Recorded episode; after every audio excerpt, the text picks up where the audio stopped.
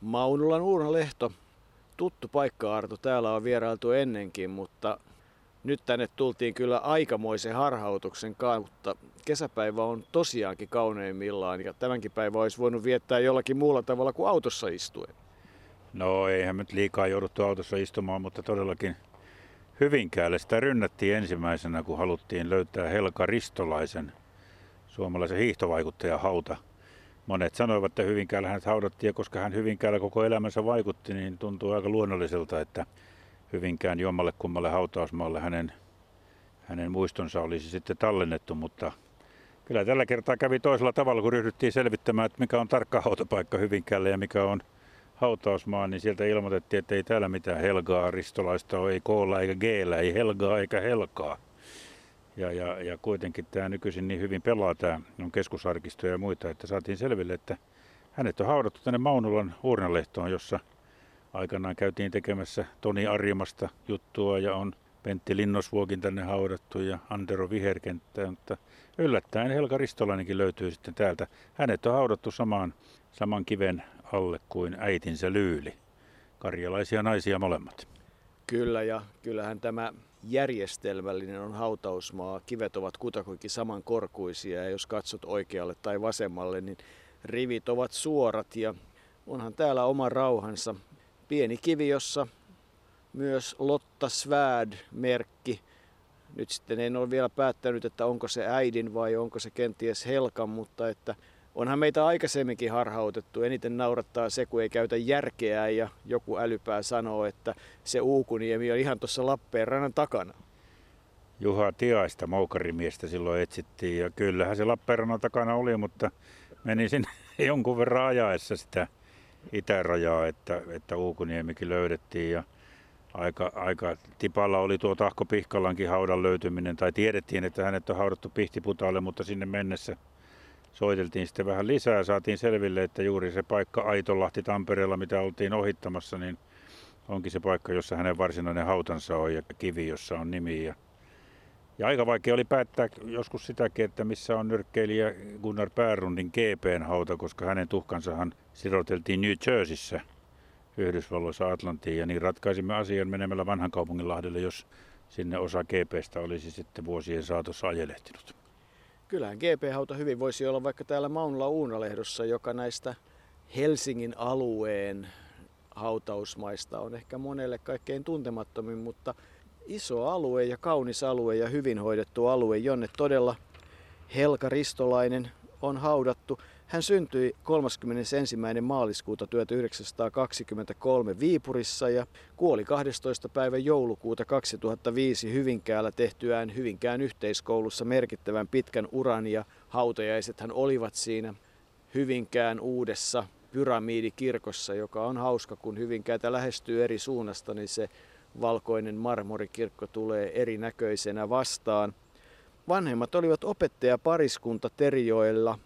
Kaksoissisar Pirkko asui Iso-Britanniassa ja hänen toinen sisarensa oli teatterineuvos Ritva Heikkilä, kirjailija ja vaikuttava teatterivaikuttaja, mutta Terijoella, Terentiev, Terijoella.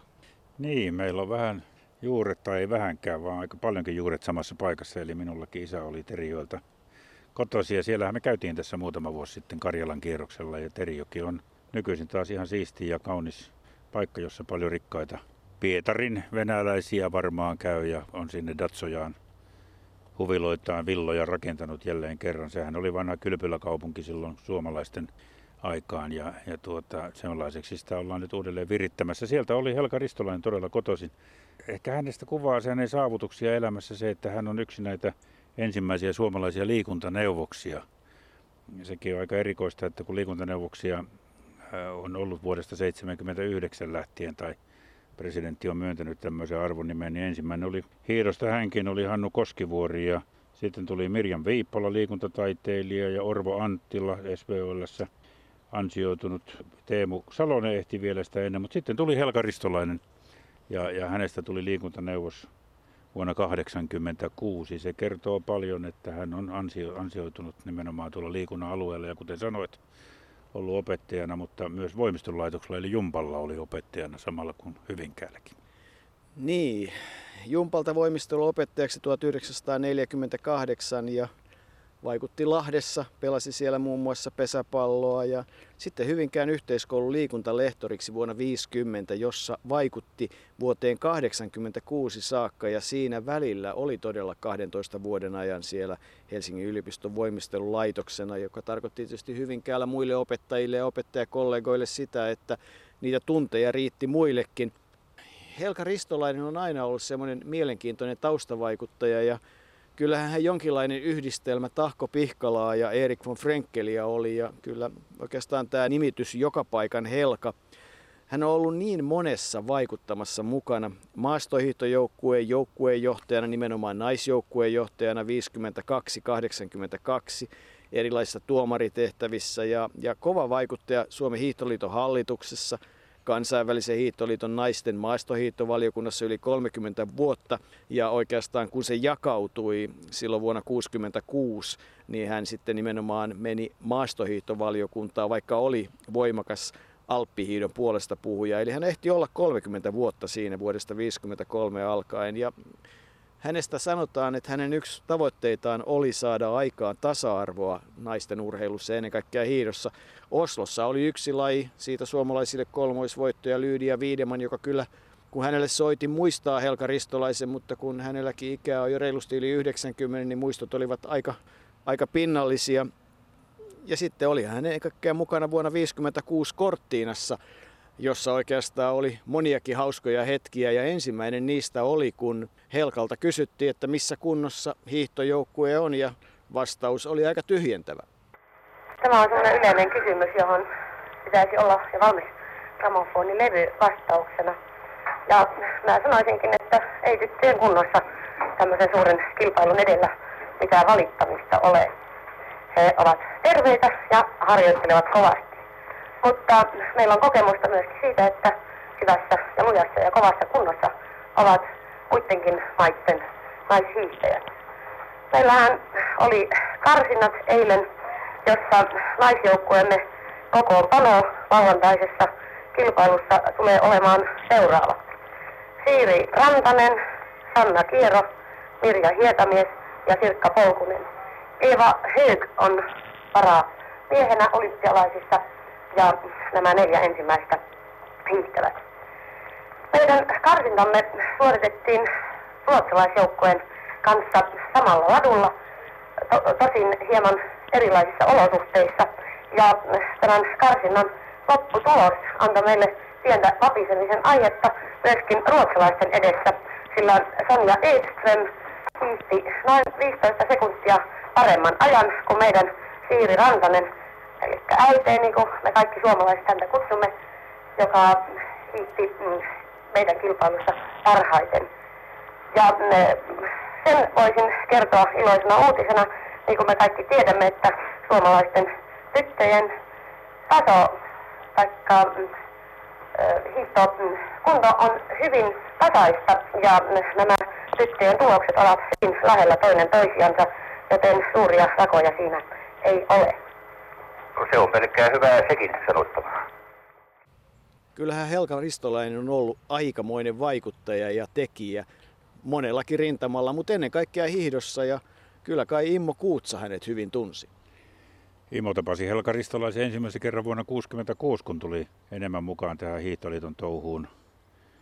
Ja Helkahan oli sen, niin kuin sanoit, kolmekymmentä vuotta mukana aina kahdeksankymmentäkaksi erilaisissa tehtävissä. Immo, kun hänelle soitin sitten tässä ja kyselin vähän minkälainen Helka oli, niin, niin Immo totesi, että hän oli tormakka, topakka ihminen. Eli kyllä kun Helka, Helka oli, oli monessa, monta kertaa kovempi johtaja kuin äijät itse siinä vaiheessa. Hän oli erittäin voimakas raittiusihminen ja Immo, Immokin sanoi, että oli joskus joutui kyllä aika lailla pettymään, kun, kun sitten jossain hiihtoliiton kokouksissa iltajuhlissa sitä raittiutta ei sillä lailla edistetty, kuten Helka olisi halunnut.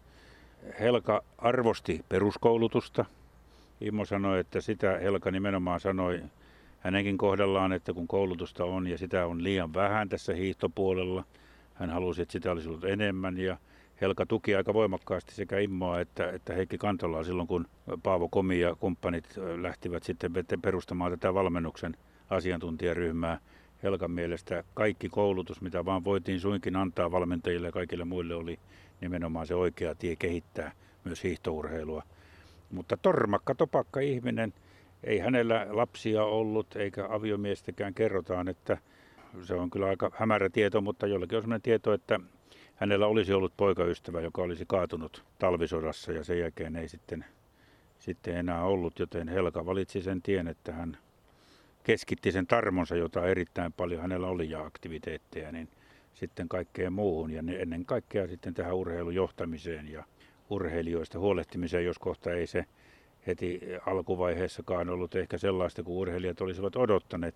Hän oli, niin kuin Immo Kuutsakin sanoi, hän oli hyvin monella tapaa hyvin ristiriitainen ihminen. Niin kuin hänestä kysyy aikalaisilta ja hänet tuntevilla, niin, niin kolme sanaa: jämpti, reipas ja itsevarma. Ja kyllä hän, hän todella pitkään joukkueenjohtajana oli, ja Siiri Rantanen, joka tänä vuonna täyttää kaksituhattaneljätoista, kun tätä tehdään, niin kunnioitettavat yhdeksänkymmentä vuotta, niin muistaa hyvin, mutta Siiri oli jollakin tavalla sitä mieltä, että kyllähän se Helka oli johtaja, mutta että oli myös sitten ehkä vähän liikaa johtajaa ja, ja hän, hänen olisi ehkä enemmän pitänyt hiihtäjien asioita ajaa, mutta Helka viihtyi sitten paremmin Akseli Kaskelan ja, ja muiden hiihtojohtajien kanssa ja jätti heidät omiin oloihinsa. Jotain sellaista kai Siiristä voisi tulkita. Jotain sellaista, ja Siiriltähän tietysti nuo kokemukset ovat lähinnä korttina-ajoilta vuonna tuhatyhdeksänsataaviisikymmentäkuusi, jolloin, jolloin Helka oli siellä periaatteessa niin kuin edistämässä naishiihtoa, mutta oli sitten kuitenkin lähinnä Veli Saarisen päävalmentajan ja, ja olympiakomitean puheenjohtaja Akseli Kaskelan seurassa urheilujohtajia olivat, ja ei siihen aikaan hiihtäjistä, nimenomaan urheilijoista, sillä tavalla huolehdittu kuin nykyisin, ja siitä Siiri tuntuu vielä vähän vanhoilla päivilläänkin muistavan tuommoista negatiivissävyistä asiaa, että, että siellä saattoi Cortinassakin, kun Eeva Höökiltä katkesi suksi, niin sitten ei meinannut millään löytyä varasuksia, ja Siiri, Siiri oli valmis jopa sanomaan, että kyllä niitä Järviseltä oli saatu, mutta lieneekö herrat olleet sitten, joihin herroihin kuului myös Helka Ristolainen, niin olleet aikeissa myydä niitä, ja kovasti oli jouduttu sitten etsimään ja lopulta löydetty jostain huoneesta naisten suksia, saatu Eeva Höökille uudet sukset. Se on pikkusen erilainen tuo systeemi ollut siihen aikaan kuin mitä nykyisin, jolloin suksia on jokaisella kaiken maailman, mutta silloin oli tämmöisiä kaikenlaisia, kaikenlaisia juttuja, ja ei Siirin mukaan Helka niin hirveästi naishiihtäjistä välittänyt, mutta ilmeisesti hän välitti sitten naishiihdosta, koska hän oli mukana sitten edistämässä sitä, että lisää lajeja saatiin naishiihtoon olympiakisoissa ja arvokisoissa, joten silloin hän, ilmeisesti Helka Ristolainen oli näiden niin kuin suurien linjojen urheilujohtaja, ei niinkään urheilijoiden johtaja. Niin, hyvin sanottu, että hän halusi edustaa naishiihtoa, mutta ei niinkään ollut kiinnostunut naishiihtäjistä. Mutta että kyllähän jostain löytyy artikkeli, jossa Helka kertoo, että Cortinaan tyttöjen asut lahjoitti Pukeva ja sukset Järvinen, ja ne yhdet nuotiolla tervattiin, ja, ja, ja se oli niin kuin tavallaan se tilanne, mutta että kyllä aika, aikalaisia, millä nimellä se Siiri sitä heidän, heidän asuaan, takkiaan kutsuikaan. Ja tämä on oikeastaan aika suora lainaus äiteeltä, eli Cortinassa edelleen, edelleen ollaan. Varusteetkin olivat vähän sitä sun tätä. Joku kaljasaavin peitto oli, ja sitä olisi pitänyt käyttää. Ei ollut vaikkapa mitään paksumpaa, jota laittaa kilpapuvun päälle ennen ja jälkeen. Enkä tiedä, oliko miehillä paremmin. Voi hyvänä aika, mutta hermot piti, ei me välitetty Helkasta. Siiri Rantanen on mainio suustaan, ja täytyy tietysti muistaa, että myös erittäin kova hiihtäjä, ja vielä tänä päivänäkin suosittelen, että ei kannata lähteä hänen kanssaan kilpasille, ja taisi olla niin, että vanhoilla päivilläänkin hän jossain vaiheessa unohti, että, että nyt ei ole kilpailusta kysymys, mutta että kun tuossa nyt vaatteista puhuttiin, niin mennään Niilo Tarvajärven Tarvan seuraan sinne Cortinaan. Aamukahvilähetys, joka silloin viisikymmentäkuusi oli hyvin suosittu, oli raahattu myös Cortinaan, ja siellähän Tarva sitten innokkaasti ohjelmaa pyöritti, ja olihan sinne koko naishiihtojoukkue saatu Helka Ristolaisen johdolla puhumaan, ja mistäs muusta kuin naisten hiihtomuodista. Cortina on ollut äh, hiihtokilpailujen, äh, talviolympiakisojen äh, äh, noin silmämääränä kaikkialla maailmassa. Helka Ristolainen on aivan erityisesti tarkalla silmällä seurannut täällä tapahtumia ja ryhtynyt tyttäriensä, Sirkka Polkusen, Siiri Rantasen, Sanna Kieron ja niin edespäin Mirja Hietamiehen kanssa keskustelemaan kisamuodista. Me olemme olleet ei yksi eikä kaksi kertaa kadulla ja seuranneet sitä muotia, josta jo kotona lähdettäessä kuulimme. Nimittäin, että luistelukilpailuiden väri on erilainen, hiihtokilpailujen hiihtopuuväri on erilainen ja niin edelleen. Mutta jos me aloittaisimme vähän vanhemmasta päästä, ja mä kysyisin sinulta, Sirkka, mitä sä oikein tykkäät niistä vanhoista korttiinalaisten ö, olympia-asuista, joita me olemme silloin tällöin kadulla kohdanneet? Jaa, kyllä se vähän ihmeelliseltä näyttää näin suomalaisen silmällä katsoen, sillä seitsemänkymmenvuotiaat mummot kävelevät punaisissa hiihtohousuissa ja kireet, kireet anorakit päällä, niin että ei se oikein ainakaan suomalaisille sopisi. No, jos mennään sitten muutama vuosikymmentä alaspäin, niin mitä sä sanot siitä meidän ikäpolvesta, joka ehkä koreilee ja prameilee eniten täällä vaatteilla? Sanna, sano sä jotakin. Minusta on hirveän hauska kyllä, kun on värikkäissä nuoret ihmiset, mutta se oli minusta kaikista hauskin, kun näin sellaisen hatun täällä, että oli aivan kuin harmaa, ruskea, kirjava Mirri Kerttu pään ympäri. Ja se häntä aika oli niskassa. Se on aika yleistä täällä.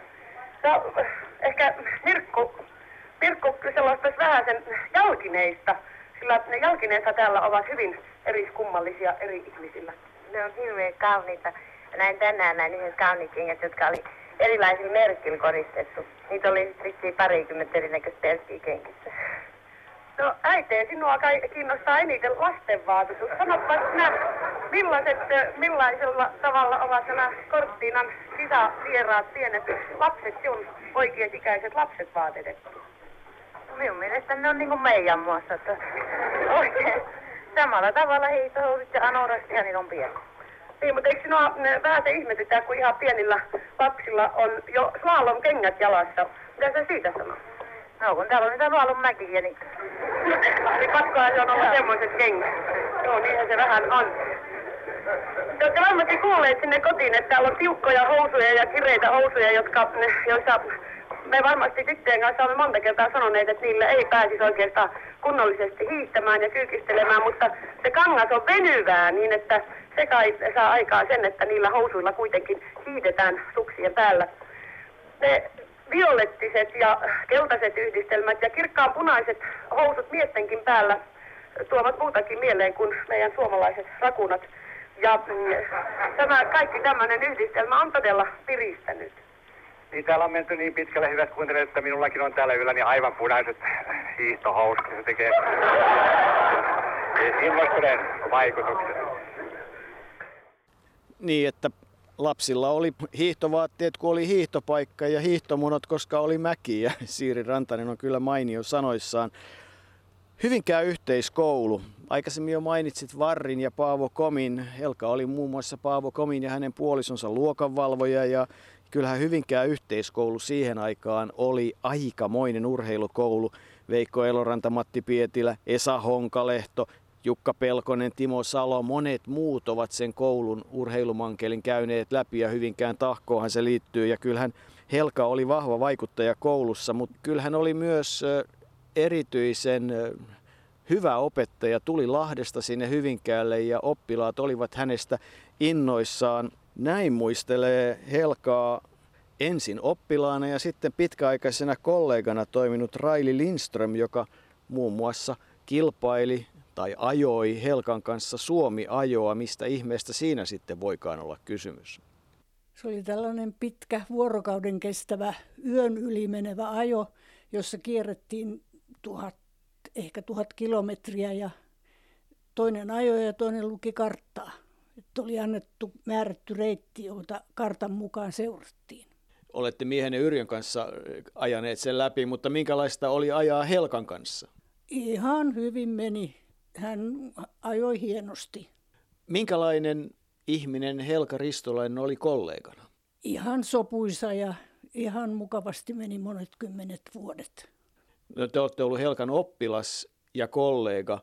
Minkälainen opettaja Helka oli? Hänestä saa kuvan, että oli aika tiukka ja jämerä täti. No, mä olin silloin lukion ensimmäisellä, kun hän tuli, ja meistä kaikista nuorista oli ihanaa saada uusi reipas liikunnonopettajakouluun.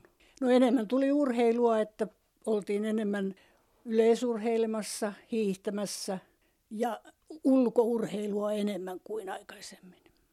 Niin, sellainen on Helka vai kenties Helga? Niin, ei sille voi mitään, mutta kun tässä kauniina kesäpäivänä vaikka Maunulan Uurnanlehdossa ollaankin, niin aina kun Helga-nimi tulee mieleen, niin aina siitä automaattisesti tulee mieleen muuan laulu, jolloin joku Emma Nummenen oli nähnyt Helganeidin kylvyssä, mutta sehän oli G-llä, saksalainen luritus. Helka Ristolainen oli voimakas johtaja, mutta kaikkein hauskin tieto, minkä tässä hänen elämäänsä selvitettäessä on, on saanut, on tuo äsken mainittu Jukka Pelkonen, josta puhuit. Hänhän, Jukkahan on radiossa ollut avustajana ja, ja selostaa alppihiihtoa televisiossa edelleenkin. Väitetään, että Jukka Pelkonen oli siellä Hyvinkäällä opiskellessa heittänyt pesäpalloa yli sata metriä. Sehän on hirmuinen määrä.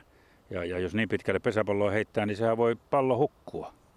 Niin, ja kyllähän kuulemma se on Hyvinkään yhteiskoulun toiseksi kovin tulos, ja kun muistetaan, että Hyvinkään Tahko on kuitenkin aikamoinen pesäpalloseura, ja kyllähän Helkalla oli myös, hän pelasi Lahdessa, ja, ja, mutta ei kuitenkaan sitten ollut koskaan mitenkään pesäpallointoilija, pois se hänestä. Olikohan hänen aikanaan sitten tytöille oikein muitakaan lajeja olemassa, mutta kyllähän avausheiton heitti Itä-Länsi-ottelussa vuonna tuhatyhdeksänsataakahdeksankymmentäkolme, ja peli päättyi aika poikkeuksellisesti tasapeliin. Joo, kymmenen kymmenen. Siinä lyötiin tasaiseen juoksuja puolelta ja toiselta. En tiedä kuinka tarkkaan tuossa tuli jo puhettua. Hänen, hänen, siis hänhän oli alppihiihtoon suuntautunut. Hän oli voittanut kahdesti Salpausselällä pujottelun.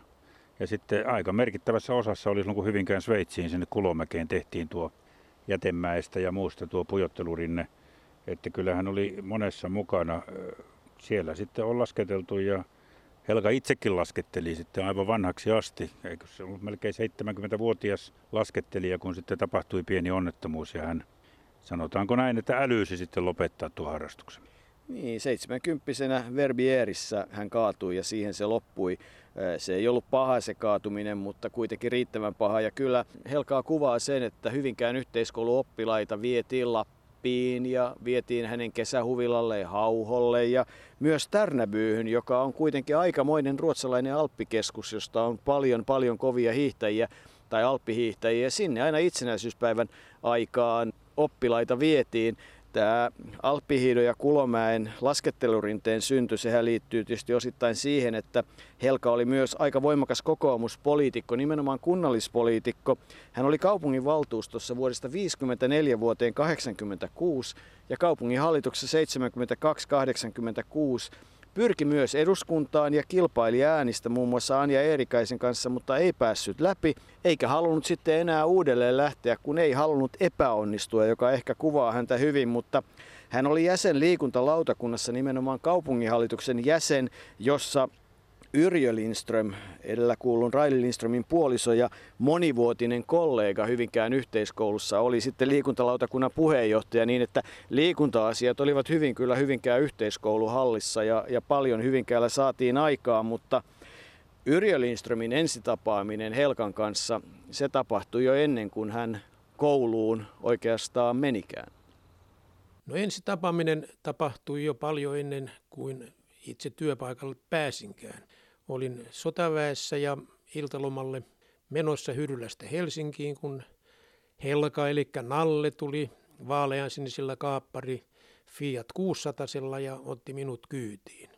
Siinä sitten havaitsin, että käsi, joka vaihdevipuun meni, niin oli varustettu samanlaisilla sormuksilla kuin itselläni oli, ja totesin, että tässä nyt sitten kollegan kyydissä olen. Ja kun sitten kerroin, kuka olen, ja selvisi, että hänen työtoverinaan oli jo vaimoni, niin hän sitten vaan totesi, että no, meistä kai sitten tulee myöskin työtovereita. Ja tämä tapahtui vuotta ennen kuin mä sitten Hyvinkäälle töihin siirryin. No minkälaista oli olla työtoverina? Helka oli aika jämerä täti. No alkuun siinä piti selvittää rajat. Hoida sinä tytöt, minä hoidan pojat, ja sen jälkeen kun oli selvitystyö tehty, niin homma meni sujuvasti. Roolit tulivat selväksi, eli Yrjö hoitaa poikien harjoittelut ja jumppatunnit ja Helka vastaa tyttöjen, ja roolit olivat selvillä. Helka oli karjalainen Terijoelta ja toi sitä karjalaisuutta esille ja Kyllä kerrotaan, että hänen puheessaan se mie ja hyö tuli esille ja hän puhui ainakin innostuessaan sillä tavalla ja vaali sitä karjalaista perintöä. Se kai hänen aikakautensa ihmiselle on aika lailla selvä asia. Oli se, oli se minullekin viisikymmentäluvulla ja silloin kun vielä kotona asuin, kun äiti puhui karjalaisittain, niin kyllähän miekin sitten haastoin karjalaksi kaikkea, ettei se...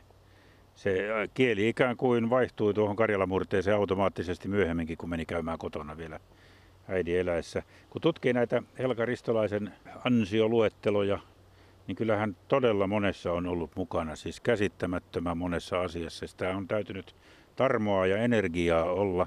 Tietysti, koska hänellä ei ollut perhettä huolettavana, niin sitä riitti aikaa.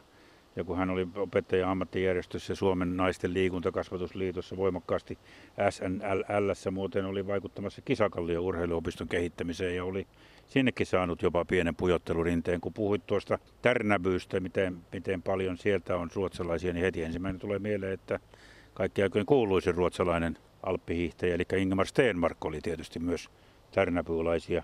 Helga oli myös aidosti uskovainen, sanotaan, mutta ei mikään lahkolainen, vaan mukana erilaisissa kirkon tehtävissä. Ja, ja siihen liittyy tuo jo alussa mainittu hyvin pidättyväinen suhde alkoholiin. Ilmeisesti hän ei itse ollut aivan raivoraitis, mutta alkoholi oli hänelle tuommoinen harvinaisuus. Ja siitä hän ei pitänyt sitten, kun sitä suurkäyttöä saattoi joissain kokouksissa ja muissa olla. Mutta ilmeisesti hän ei kuitenkaan ollut, ollut sillä lailla, sillä lailla tuota, että olisi siitä niin hirvittävän suurta numeroa.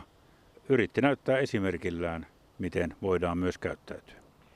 Niin, silloin kun hän todella sai sen liikuntaneuvoksen arvonimen, niin yhtenä ansioina mainitaan muun muassa S V U L-hallituksen jäsen, mutta että kun hän oli siellä O A I:n hallituksessa, ja, eli opettajien ammattijärjestön, ja sitten hän oli liikunnanopettajaliiton kirkkovaltuuston puheenjohtaja pitkään, niin siellä O A J:ssä hän vaikutti myös aika olennaisesti tärkeään asiaan noin liikkumisen kannalta, nimittäin siihen, että hän ajoi sitä, että opettajilla olisi oikeus tehdä kerhotoimintaa ja saada myös palkkio siitä niistä iltakerhoista. Ja kyllä jos ajatellaan niin kuin suomalaisen urheilu ja liikunnan kuvaa, niin kyllähän kovasti haikaillaan sen perään, että ne iltakerhot koulussa olisivat, jotka tarjoisivat mahdollisuuden sitten johdettuun liikkumiseen. Ja on se älytön tilanne, että meillä on ammattilaisia, koulutettuja liikunnanopettajia, joista moni voisi tehdä näitä ylimääräisiä tunteja iltaisin, mutta että tätä voimavaraa moneen vuoteen ei haluttu hyödyntää.